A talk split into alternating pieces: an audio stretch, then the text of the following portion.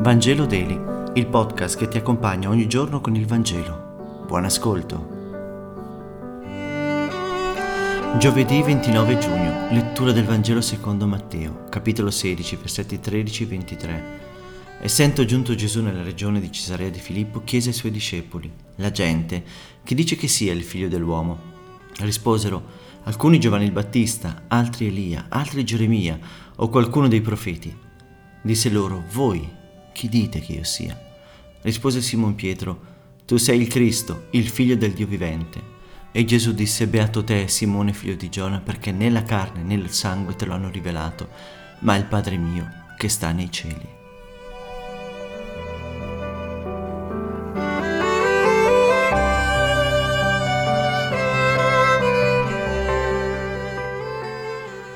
Questo è un punto centrale di alcuni Vangeli, il momento in cui i discepoli devono dare la loro risposta. Sono loro adesso che devono fare il catechismo, non a partire da ciò che hanno sentito, ma a partire da quello che sentono nel cuore. E questo dialogo con i discepoli effettivamente dà un cambio nella vita di Pietro. Non è un vero interrogatorio su Gesù per capire qual è la risposta giusta. A Gesù stesso non interessa questa risposta perfetta quando noi diciamo che è una persona per noi, significa che l'altro ci interessa perché ci tocca la vita. L'interrogativo infatti che Gesù pone a noi, suoi discepoli, è vitale. Non è, come detto prima, la ricerca di una risposta giusta, così per dire noi sappiamo, ma è una, una domanda che cerca la relazione. Chi è Gesù per noi? Mi cambia la vita? Fa emergere la mia identità più profonda? Non ce ne accorgiamo, ma la differenza fra una morale annunciata dai pulpiti e un'idea trasmessa dai nostri catechismi è la stessa persona di Gesù e questa differenza è enorme. Le idee me le faccio e me le distruggo, le manipolo come voglio e magari le smentisco il giorno dopo averle mm, dette per convenienza, anche politica. La persona invece non la posso manipolare e non ne posso fare ciò che voglio. È soggetto di relazione, cambia tutto. Centrale non è la mia idea, ma centrale è l'incontro e l'ascolto, il rispondere, il dialogo. Questo è il centro della fede.